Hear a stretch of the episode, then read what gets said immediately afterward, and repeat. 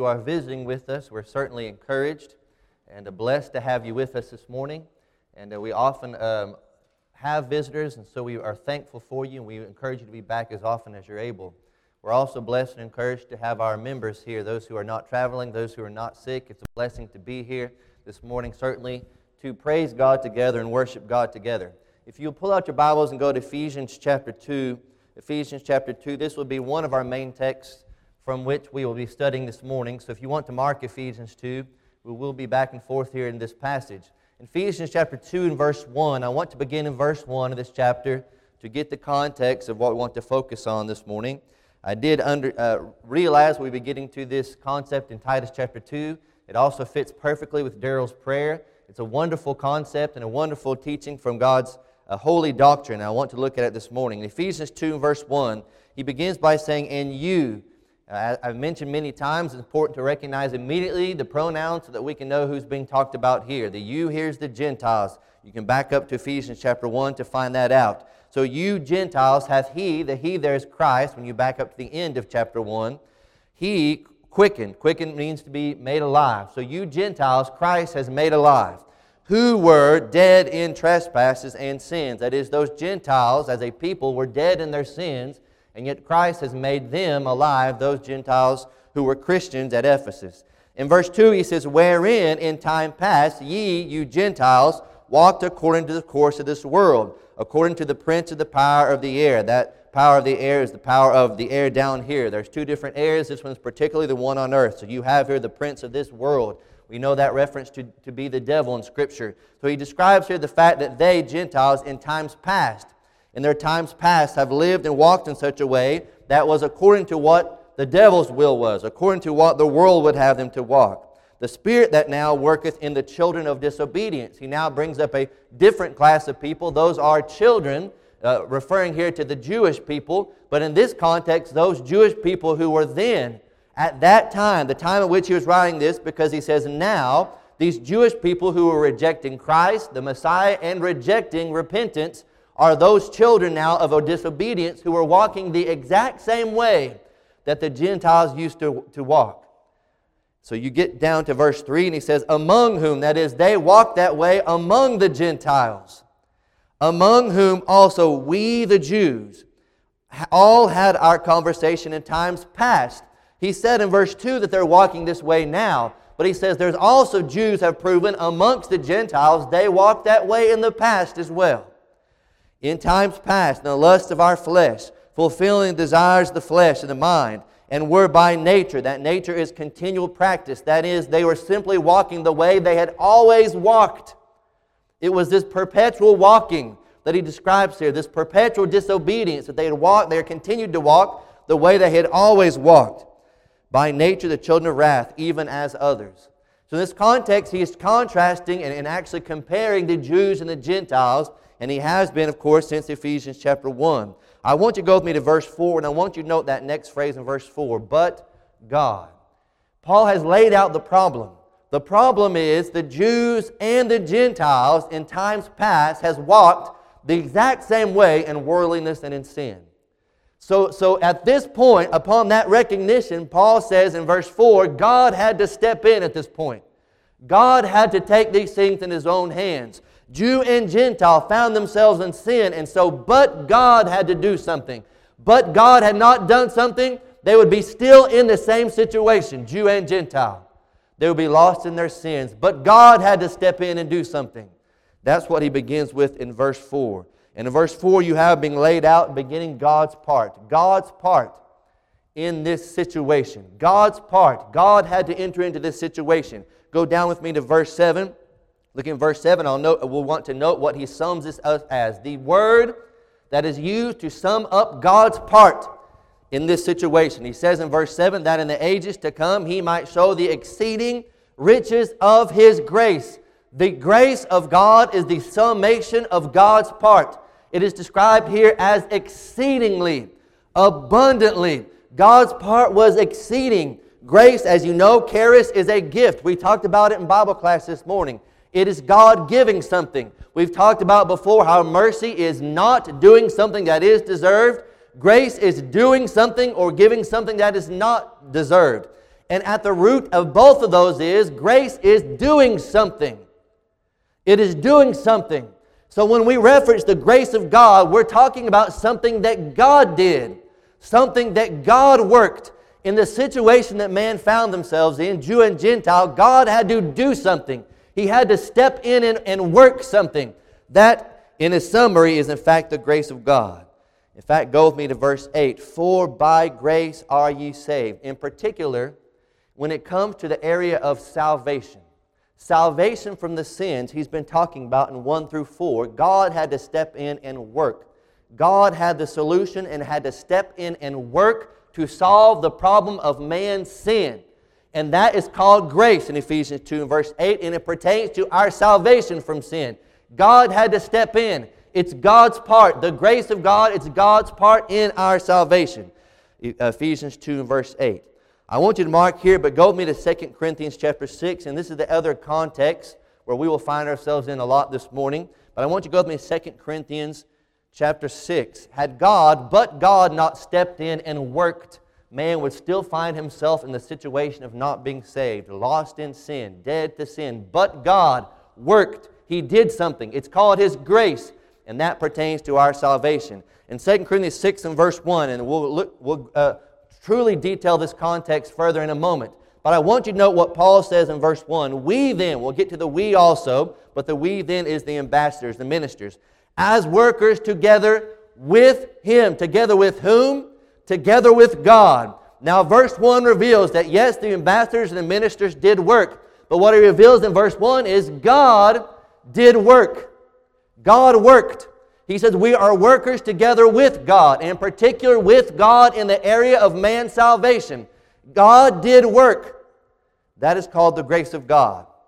God stepped in and did something to help us with our sin problem, our death problem, and that is God working. We are working with God in the area of salvation. We're going to see it's the area of salvation in verse 2. For he saith, I have heard thee in a time accepted in the day of salvation. God worked with these ambassadors in the day of salvation. This is called the grace of God. God's part, His grace. God giving something that was not deserved. I want you to go with me to Isaiah 49. I want you to note what he is quoting from. This is um, Paul here in 2 Corinthians 6 and verse 2 is quoting from Isaiah. And I want you to note in the context of Isaiah what's being described also. Isaiah 49. And let's back up in Isaiah 49 to verse 1. Isaiah 49, beginning in verse 1 because it's very interesting this context, context as well. Isaiah being comparable or even with an ambassador in the Old Testament. We're going to see the, the, the, the, description in this context. In verse 1 Listen, O isles, unto me, and hearken ye people from far. The Lord hath called me. So now I know the me here, the first person, is Isaiah. He hath called me from the womb, from the bowels of my mother. He hath made mention of my name. And he hath made my mouth like a sharp sword. This is Isaiah's job as a prophet his mouth is like a sharp sword. In the shadow of his hand hath he hid me, and made me a polished shaft. In his quiver hath he hid me. God was going to use Isaiah as his weapon from the quiver, where you have arrows. And he said unto me, Thou art my servant, O Israel, in whom I will be glorified. Then I said, and so Isaiah responds, I have labored in vain. The description is for is what Isaiah has worked. And Isaiah looks at the work that he did as a prophet, and the conclusion he has reached is the work I did as a prophet was labor that was in vain. He did not find people repenting, he did not find Israel changing, and so he looks at his own work, his own labor, and says, I have labored in vain. I have spent my strength, Isaiah's strength. I have spent for naught, for nothing. There has been no fruit from the strength that he used and the labor that he did. He said is in vain. Yet surely in verse 4, my judgment is with the Lord and my work with my, with my God. So I want you to note in verses 1 through 4, Isaiah is describing his own work. His work. That's the context. I've done my work, I've done the labor I've been sent to do, and he says it's vain. It hasn't accomplished anything. That's what Isaiah is afraid of. We'll see what God's answer is in a moment. But I want you to go down to verse 8 in this context now. Go, go down to verse 8. Thus saith the Lord, in an acceptable time have I heard thee, and in a day of salvation have I. The I is not Isaiah, the I is the Lord Jehovah. So God says, when it came to salvation, in the day that you needed help, it says, Don't worry, Isaiah, I helped. God stepped in and helped. But God did something that was necessary for mankind. In a day of salvation have I helped thee. The New Testament said, succored thee. And I will preserve thee and give thee for a covenant of the people to establish the earth, to cause to inherit the desolate heritage. You see the context here that Paul is quoting from is a context wherein Isaiah is examining his own labors and his own works, and God is pointing out, Don't worry, Isaiah, I'm working. We are working together in this. And the thing they're working together in is man's salvation. In this context and in the Second Corinthians context, they're working together in man's salvation. God's part is, in fact, His grace. So I want you to go with me to Second Corinthians. Go back to Second Corinthians. And I want to examine this morning the work of God in man's salvation. The work of God in man's salvation, which as a summary can be described as His grace. He is doing something that was not deserved, but this is God's part. That's very important to understand. We're dealing with God's part.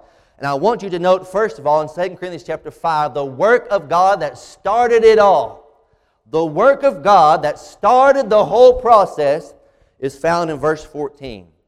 For the love of Christ constraineth us, compels us. I'll get to in a moment the fact that we are should be compelled to do something as well. But I want you to note in verse 14 the thing that started the whole process was God's love. God's love started this whole process. It would never have been started if He did not love us. If He looked down upon us in sin and did not have love for us, not one part of this process would have begun. But because of His love, but God for His love started this process of man's salvation, of extending grace to man. It is His love that comp- it is a compelling love. In fact, that's why the Apostle John would say in 1 John 4 19, we love Him because He first loved us. It is a compelling love, a love of God that should compel us to love in return, a compelling, a constraining love and it began the whole process. I want you to go back to Ephesians chapter 2. Paul notes the same thing to the church at Ephesus, Ephesians chapter 2, and go with me to verse 4 and continue with me in verse 4. Ephesians 2 and verse 4. But God, who is rich in mercy, for his great love, wherewith he loved us. What started this whole process? What began this whole process of man's salvation? God's love for us. Had he not loved us, not a step of this process would have continued any further. Jesus would not come to earth. He would not have died. He would not have hung on the cross. He would not have been buried. He would not have been raised again. He would not have extended and showed us salvation if God didn't love us. It all begins with His love, according to Scripture. And in fact, if you go to me Deuteronomy chapter 7, that has always been the case. This is not a New Testament concept. If God has saved anyone, it has always begun with His love. That's always what starts God's salvation of mankind is his love for mankind. Go me Deuteronomy chapter 7. It's been true since the very beginning, even in the Old Testament. In Deuteronomy chapter 7, I want you to go with me uh, down to verse 7. Deuteronomy 7, and begin, begin with me in verse 7. The Lord did not set his love upon you, that is, the Jews, those who are of Israel. The Lord did not set his love upon Israel, nor choose you, because you are more in number than any people, for you are the fewest of all people. He didn't, do, he didn't set out to save them, and in particular, save them from Egypt to begin with and make them his people because of something that they did.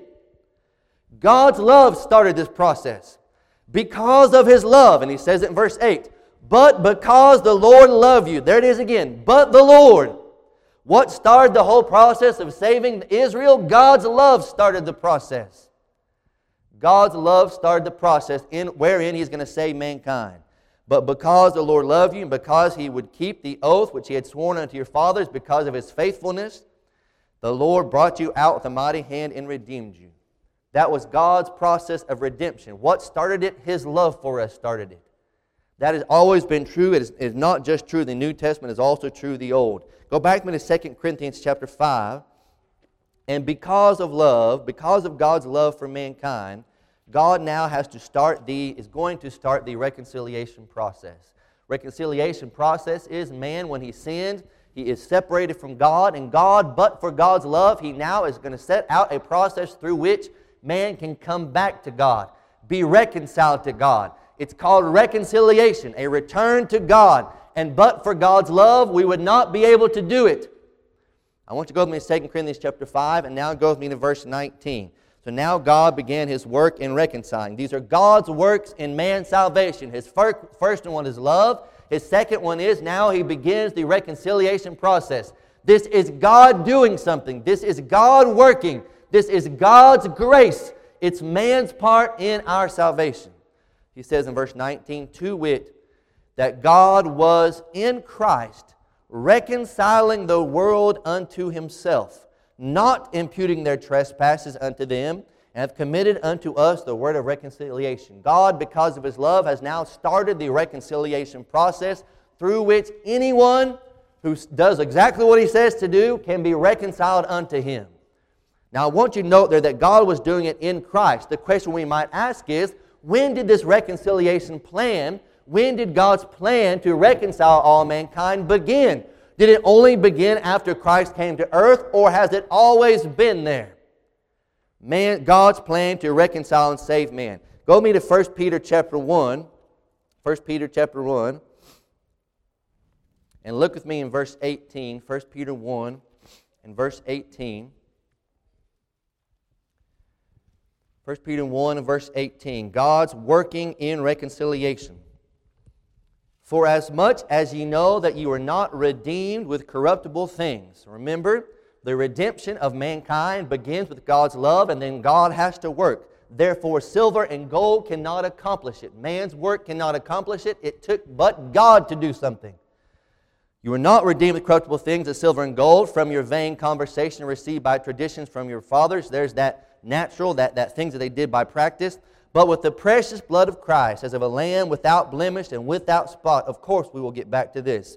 Who verily was foreordained before the foundation of the world, but was manifest in these last times for you. Did his God's plan of reconciliation begin when Christ t- came, or was it in God's plan from the foundation of the world? Peter says, from the foundation of the world. John will, of course, verify that. Revelation 13 and verse 8. From the foundation of the world, the Lamb has been slain. That is God's part. It is God's grace. God loved us so much, He then began the reconciliation plan through which Jesus Christ, from the foundation of the world, was going to be God's plan through which man could be reconciled unto God again. I want you to go back to me in 2 Corinthians chapter 5 again. 2 Corinthians chapter 5.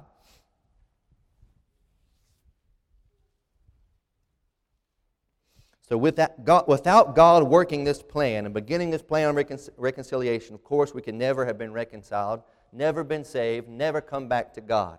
In 2 Corinthians 5, go with me to verse 18. 2 Corinthians 5, verse 18. And all things are of God, who hath reconciled us to himself by Jesus Christ, and given to us the ministry, the ministry of reconciliation. This is by God's love. God set out this plan through which man can be reconciled. He's going to use Jesus Christ to accomplish this. This is the means through which he's going to reconcile man to a man to God again. This is all God's grace. God working. Every step of this plan is God's grace. It's just God doing something that we have not earned. It is God doing something we do not deserve. This is just God's grace. God's part. And it began with him. But God, we cannot be saved. I want you to go with me to verse 19 now. This, of course, involved the forgiveness of our sins. In order to be reconciled back to God, we have to, that God had to fix the problem that separated us from God to begin with. Isaiah 59, 1 and 2. That's sin. Sin was what separated us, sin was the problem. So God had to fix the sin problem. Verse 19 says again, To wit, that God was in Christ reconciling the world unto himself not imputing their trespasses unto them. Forgiveness. Look at verse 21. For he hath made him, Christ, to be sin for us, who knew no sin, that we might be made the righteousness of God in him. God had to set out to fix the sin problem. This is God's grace. Had he not fixed the sin problem, we could not be saved. We could not be reconciled or redeemed. This is God's part in man's redemption, and he had to fix the sin problem. Go me to Romans chapter 5. What's remarkable about God fixing the sin problem, go with me to Romans chapter 5. Paul is going to bring this up in verse 8, Romans chapter 5, beginning in verse 8. Romans 5, verse 8. I want you to note how similar this is to the process we've already seen. But God commendeth to, that is, to exhibit, and in fact, exhibit by comparison, because his whole point is God exhibiting a higher love than man could ever imagine to exhibit. That's how great of his love is. Love started the whole process. God commendeth his love toward us in that while we were yet sinners, Christ died for us. What kind of love did God have for mankind? God had love for those who are in sin. He had to fix the sin problem. His love is going to initiate this. It says in verse 9, much more then, being now justified by his blood, the blood of Jesus Christ, we shall be saved from wrath through him. Who worked this? God did. What initiated it? God's love started this process. Why did He do it? Because He loved us. How did He do it? Through the death, the burial, and the resurrection of His Son. That's how He did it. By the blood of Christ, by His death, and by His resurrection. In fact, if you go back to 2 Corinthians chapter 5, go back to 2 Corinthians chapter 5, Paul is going to note this as well. 2 Corinthians 5 goes me to verse 14. To fix the sin problem, he had to send his son. And his son had to do exactly what the Father told him to do to fix the sin problem, and this is all God's grace. In 2 Corinthians chapter 5, begin with me in verse 14. 2 Corinthians 5 and verse 14. For the love of Christ constraineth us, compels, compels us, because we thus judge that if one died for all, then we're all dead in sins. If he had to die for everyone, that means everyone was dead in their sins. He says in verse 15, And that he died for all, that they which live should not henceforth live unto themselves, but unto him which died for them and rose again. His death, his burial, and his resurrection. That was God's solution to man's sin problem. And I'm telling you, if we only had that as God's gift, that is beyond comprehension for us. That portion of God's grace, that portion of God's gift, to send his only begotten Son, to come in the form of flesh, to come in the form of a servant, to taste of death, to be buried, humiliated, mocked, to taste of death, be buried, and to rise again. That in of itself is a gift we can never even begin to measure, comparable to anything that we have ever done. This is God's gift. He was accomplishing our sin problem, He was fixing our sin problem by sending His Son, by the death, the burial, and the resurrection of Jesus Christ. Now, that by itself is amazing, but that's not where He stopped. Go back with me to verse 19. So, through the death, burial, and resurrection of Jesus Christ, man's death problem had a, a sin problem, had a solution, and, and thus could be reconciled to God. He then revealed it and protected this message. Not only did he accomplish all this, he then revealed what had been done and protected the message that wherein that revelation was. It says in 2 Peter, uh, 2 Corinthians chapter 5 verse 19, to wit that God was in Christ reconciling the world unto himself not imputing their trespasses unto them, and hath committed unto us that word of reconciliation. Not only did God, by His grace, reconcile man and make it possible through the death, burial, and the resurrection of Jesus Christ, He also revealed that. And now they can go around and we can go around and preach that very word through which man can be reconciled. By God's grace. But for God, we would not even know about these things. There's not a person in this room that witnessed the death, the burial, or the resurrection of Jesus Christ. Not a person in this room. It is only by the grace of God, wherein we have the very word of reconciliation, that we can know about these things to begin with. Thanks be to God. This is God's grace. The very fact that we can pick this up and read it this morning is God's grace. God's part. We have the word of reconciliation, and that's God's part. So he further revealed that, and 2 Corinthians 5 describes that fact. Go with me to Ephesians chapter 2. Go back to Ephesians 2. And Paul is going to reveal this also to the church at Ephesus in that same context. Ephesians chapter 2, go with me to verse 16. Ephesians 2, beginning verse 16 and that he might reconcile both unto God, both Jew and Gentile, unto God in one body by the cross, in the church by the cross, having slain the enmity thereby, the enmity not only between man and God, but the enmity between Jew and Gentile, was all taken care of in God's plan, God's grace, through the cross, into his body, the church. And then, and it says, verse 17, we came and preached peace to you which were afar off, and to them that were nigh, Jew and Gentile.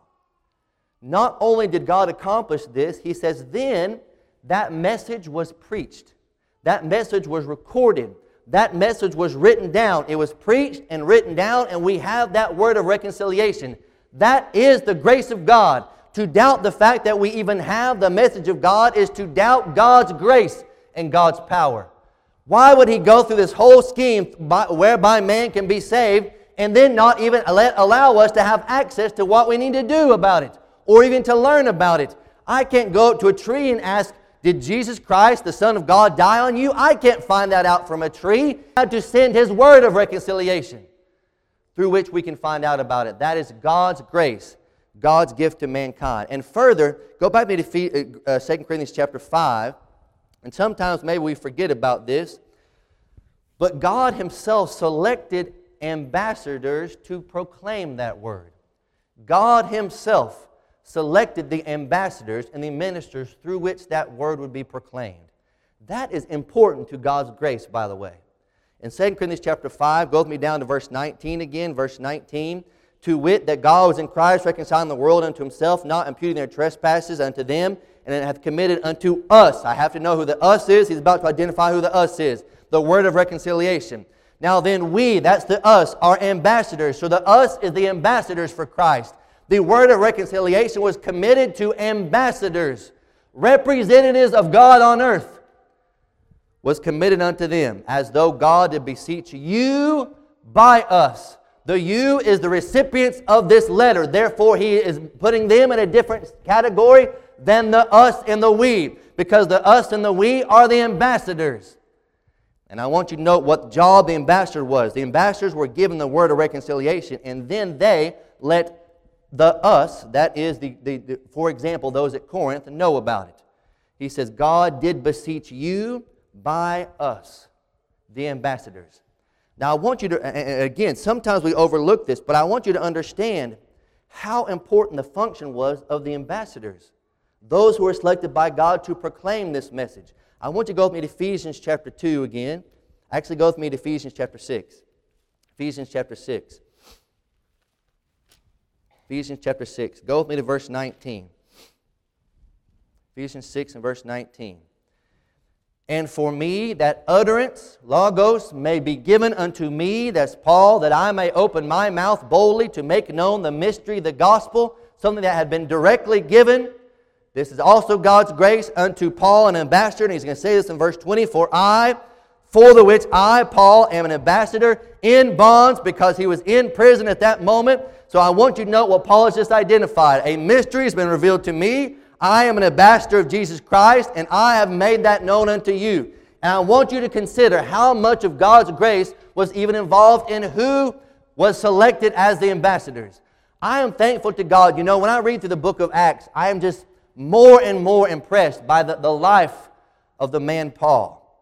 But aren't you thankful to God? Isn't it magnificent that God selected a man like Paul? And God selected a man like John and God selected a man like Peter. Isn't it wonderful that He selected men like that, men like John the Baptizer, to be proclaimers, representative of God on earth? Isn't it wonderful that He selected men like that and not a bunch of weaklings?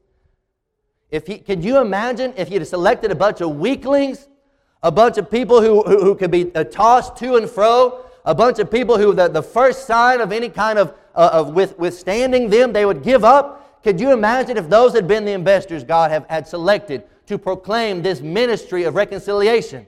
That is God's grace. Even the very people he selected was God's grace. In fact, Jesus uh, spoke of this. Go with me to the book of Luke, Luke chapter 14. Jesus spoke about how important the ambassadors are to the, the plan of God in saving mankind. Go with me to Luke chapter 14 and go with me to verse 28. Luke 14 and verse 28. Luke 14 and verse 28. In this very context where he is, he is describing how important it is to truly think about what you need to do and what all is entailed of being a disciple before you become a disciple. Verse 28 For which of you, intending to build a tower, sitteth not down first and count the cost, whether he has sufficient to finish it, to finish the work that he's been called to do? if you have a group of people who, who truly think about what they're doing before they start out on it, and they have sufficiently considered the cost, and they finish the work, that is a magnificent thing. In verse 29, less happily, after he hath laid the foundation, and not able to finish it, all that behold it begin to mock him. Can you imagine if Jesus Christ, who is the foundation, had a bunch of ambassadors who were weaklings? Those who were in charge of laying the foundation. 1 Corinthians 3, verses 9 through 11. Like Paul, Paul says, I'm a master builder. I have laid the foundation. You can't lay another foundation in 1 Corinthians 3 and verse 11. But the, the master builder, someone like Paul, who was selected. Because if you did not have men like Paul and John and Peter and Jude and James, if you did not have men like that, and Barnabas and Silas, then he says, This thing, having been laid, would have fallen apart and people would have mocked it. I know this is the case because in Acts chapter 5, he gives two examples amongst these Jewish, the, the, the Jewish um, um, leaders here, wherein he says there are two examples. This man rose up, people followed him, they died, and it came to nothing. Another man rose up, they followed him, he died, it came to nothing. It will be mocked if it comes to nothing. You need strong ambassadors. That is the grace of God. He selected men who are strong men, strong in the faith, able to proclaim the word of reconciliation that we might have it still to this day. So go back this, with me to 2 Corinthians chapter 6 and verse 1. 2 Corinthians 6 and verse 1. When he begins in chapter 6 by saying we, that we is the ambassadors, the ministers. We then, as workers together with God. It is God's grace wherein the ambassadors that God chose were the ambassadors that God chose and they worked together with God to accomplish God's plan. And I want you to understand this morning when you get into doctrines, I, have mentioned before the thing that I hate the most, the most about Calvinism, that to me is the grossest, most unthankful, most ungrateful tenet of Calvinism is total depravity. Not only because the other four completely stand and fall based on that, if you take out total depravity, the other four tenets completely fall. But because of this reason. What total depravity is saying is God, I know you've already done all these things to make it possible for me to be saved. I know that you loved me. I know that you set out this plan of reconciliation that ultimately included the sending of your only begotten Son to be treated miserably by mankind, over whom he was the master, to be treated like that, mocked and crucified on a cross, on a cruel cross, to be raised again and return unto the Father. And you have sent this word, and we can know about it. It would mean nothing if Christ did all that and we can't know about it. But by God's grace, we can now know about it. We have the word of reconciliation revealed and continued up until this day. And the person says, God, I know you've done all these great things for me. Now I demand and expect that you do more for me in my salvation. That's why it's so gross. That is just gross to me. That that person then, having seen and observed all that God has already done, they say, God, now I need you to take your Holy Spirit, come upon me irresistibly, force me to do what you want me to do to be saved. And if that doesn't happen, God, it's because you didn't force me to. That is gross to me. And it is so unthankful and ungrateful to not acknowledge all that God has already done. And that at the end of it all, say, God, you still need to do more for my salvation, and I'm not going to do a single thing. That's gross and unthankful. I hate that tenet of that doctrine because it leaves people in this position of, God, you owe me more. What an ungrateful way to think in this life. I want you to go with me back to Isaiah chapter 49.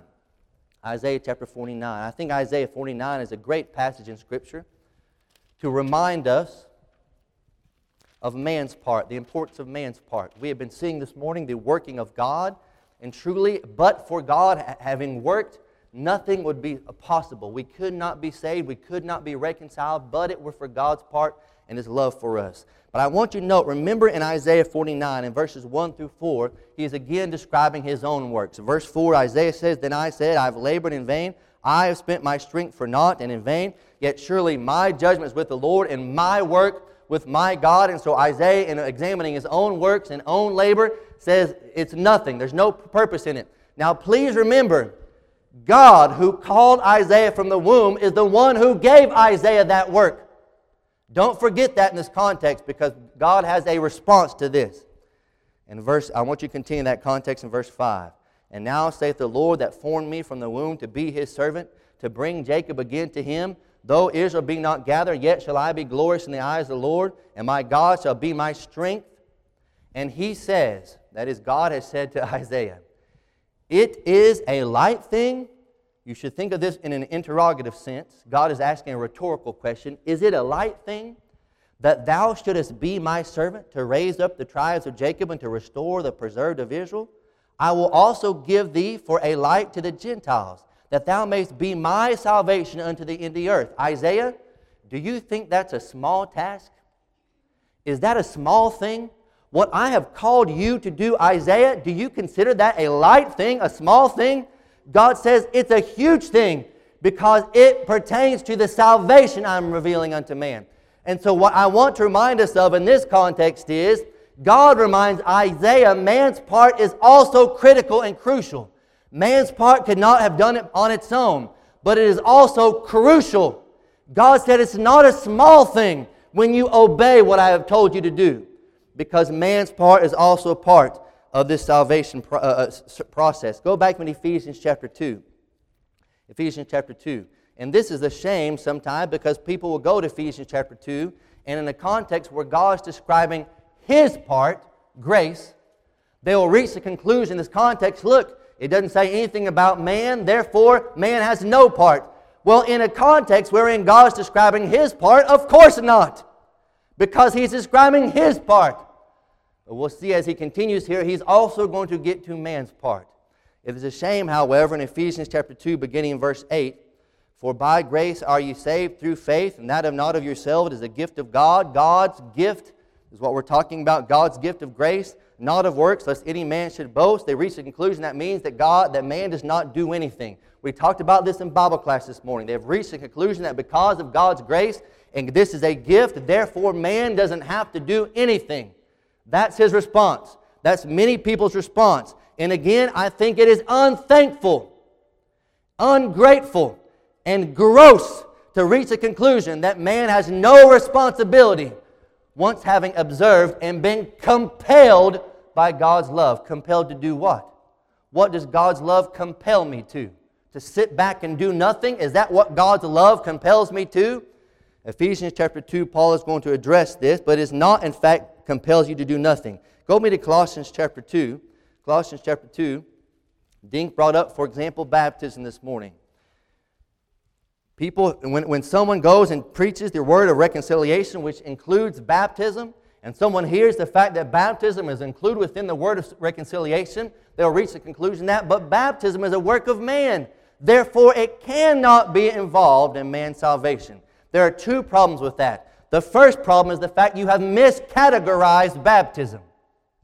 In Colossians 2 and verse 12, Colossians 2 verse 12, buried with him in baptism, wherein also ye are risen with him through the faith, that's man part, we just saw it earlier, through the faith of the operation or working of God, who hath raised him from the dead. The first problem you have there is it is not a work of man because it involves forgiveness of sins. I can't forgive my own sins. The person lowering me down the water cannot forgive my sins. It's not a work of man, it is an operation or work of God. That is still God's grace you understand that my faith in God working, my part is the faith in that situation. When someone is baptized, that's God working. So for you to say, oh, that's a work, therefore it's not required, yes, it's a work of God. Are you saying God's work is not required? Of course it is. That's God's grace. God is working to forgive sins in Colossians 2 and verse 12. I want you to go with me to Ephesians chapter 2. Ephesians chapter 2. And go with me to verse 10. Not only is it a problem because you have misclassified what baptism it is, baptism is a work of God because it involves a forgiveness of sins. We also note in Ephesians chapter 2 and verse 10, for we are his workmanship, created in Christ Jesus unto good works. The next problem I have that, that is, in both contexts, in both contexts we're studying this morning, he continues by saying, we also have been made this to do good works. And if you remove man's responsibility, but that man is compelled to do out of love, the love, the, the, the deep love of God, then you have removed a vital part in man's salvation and in man continuing to abide where he needs to be. Because he says we have been created in Christ Jesus to do good works. Not to avoid good works, but to do good works. Ephesians 2, verse 10. Go with me to 2 Corinthians, our other context. 2 Corinthians chapter 5. 2 Corinthians chapter 5. And go with me to verse 15. 2 Corinthians 5 and verse 15. Are man's works required in the scheme of God's salvation for mankind? Yes, as a response, having been compelled by God's part, by God's grace. We are compelled to obey Him. Faithful obedience. Verse 15 says, And that He died for all, God's part, that they, they which live should not henceforth live unto themselves, but unto live unto him which died for them. Are you telling me I have a responsibility now to live unto Christ? Are there requirements for the way that I live? Yes, there are requirements for the way that I live. I was living in sin. God reconciled me unto him, and now I have to live differently. That is a requirement of man's part. If I don't change any, anything about the way I live, I am failing in my part, not God's part. That is man's part. Look at me in verse 18. Verse 18. One of the greatest parts that we have in this in verse 18. All things are of God, who hath reconciled us to himself by Jesus Christ, and hath given to us the ministry of reconciliation. One of the greatest parts that we have is to take the word of reconciliation that the ambassadors preached and wrote down. To take that written down word of reconciliation, that word of grace, as we saw in Bible class this morning, and take that word of God's grace unto others. That is man's part. God has chosen that to be man's part. God could have chosen to, every time someone is born and reach an accountable age, to zap the information of the death, the burial, and resurrection of Jesus Christ into their brains. He could have chosen that. That is not the way that God chose. He chose instead to take the gospel through vessels, through human vessels. That is our part. If you say we have no work to do and no part, then how is the gospel going to get out to the rest of mankind? How is the world going to be reconciled into God if we're not doing our part? Go with me to chapter 6, 2 Corinthians chapter 6, and go with me to verse 4. 2 Corinthians chapter 6, beginning verse 4. But in all things, approving ourselves as the ministers of God, in much patience, in afflictions, in necessities, in distresses, in stripes, in imprisonments, in tumults, in labors, in watchings, in fastings, by pureness, by knowledge, by long suffering, by kindness, by the Holy Ghost, by love unfeigned. This is a description of things that the ambassadors were doing. Again, I'm thankful to God for the type of men that they were. But what he describes here is look, you're going to have to put forth some effort. Do you think Christianity is an effortless religion? Do you think to live as a Christian it requires no effort? Paul says, look, you may have to be imprisoned. You may have to receive stripes. You may have to be out in the sea. You may have to, what does he say in verse 5? In labor, in work. That is a part of Christianity. The conclusion that man has no works to do as a Christian is, is, is, is the greatest form of ignorance. The Bible describes the fact that we have work to do. Look in verse 9. As unknown and yet well known, as dying, and behold, we live, as chastened and not killed, as sorrowful yet always rejoicing, as poor, yet making many rich, as having nothing, and yet possessing all things. It's not easy. It's not always going to be easy. It is worth the work. And is worth the work if for no other reason because we are aware of God's work in our salvation. The work that God did in our own salvation. Two years ago, yesterday, Grace Cox obeyed the gospel. I was thinking about that yesterday. Uh, yesterday. Two years now, you might think, wow, it's, it's gone so fast. Two years ago, she obeyed the gospel. That was the working of God in addition to her faith. That's what we're talking about. God working through her faith in God's work. That's all we're talking about. God's reconciliation unto Him. If you're here this morning and you're not a Christian, God's mercy, that is not doing something that is deserved, has allowed you to continue unto this very day because the wages of sin is death, Romans 6 and verse 23. But by God's grace, in addition to His mercy, you can also receive reconciliation unto God this very morning. All you have to do is come forward in faith and let God work.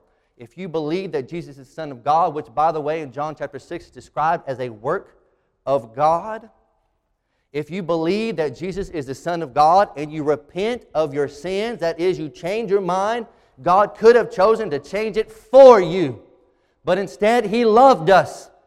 And that love compels us to understand that that sin has separated me from God. And by confessing that Jesus is the Son of God, we can take you this very hour and baptize you into Jesus Christ, the working of God, having faith in God's operation that when you come up, your past sins are washed away. Acts 22 and verse 16. God promised it, therefore it's true.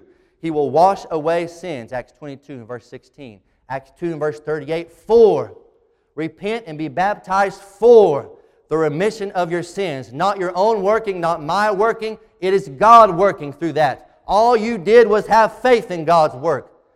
And we can take you this very hour and baptize you into Jesus Christ, being reconciled unto Him into one body, the same body that those who are in Christ already are a part of this morning. If you're part of the body of Christ this morning and part of the church this morning, be thankful and mindful and remember all that God did to work so that we can have a chance of reconciliation. And those who are Christian this morning have already accessed that. Now we have to live the way that we ought to live as Christians and maybe you've not been living the way you ought to live. Make that change. If it's something of a public nature, we are here to pray with you and pray for you. If it's something of a private nature, make it right. Make that change. Change your mind. Repentance is also for Christians, not just non Christians. Change your mind about sin. Confess that sin before God, 1 John 1 and verse 9, and He is just. He is just and trustworthy to forgive that sin. I can put that great confidence in God. Whatever the case might be, make it known as we stand, as we sing.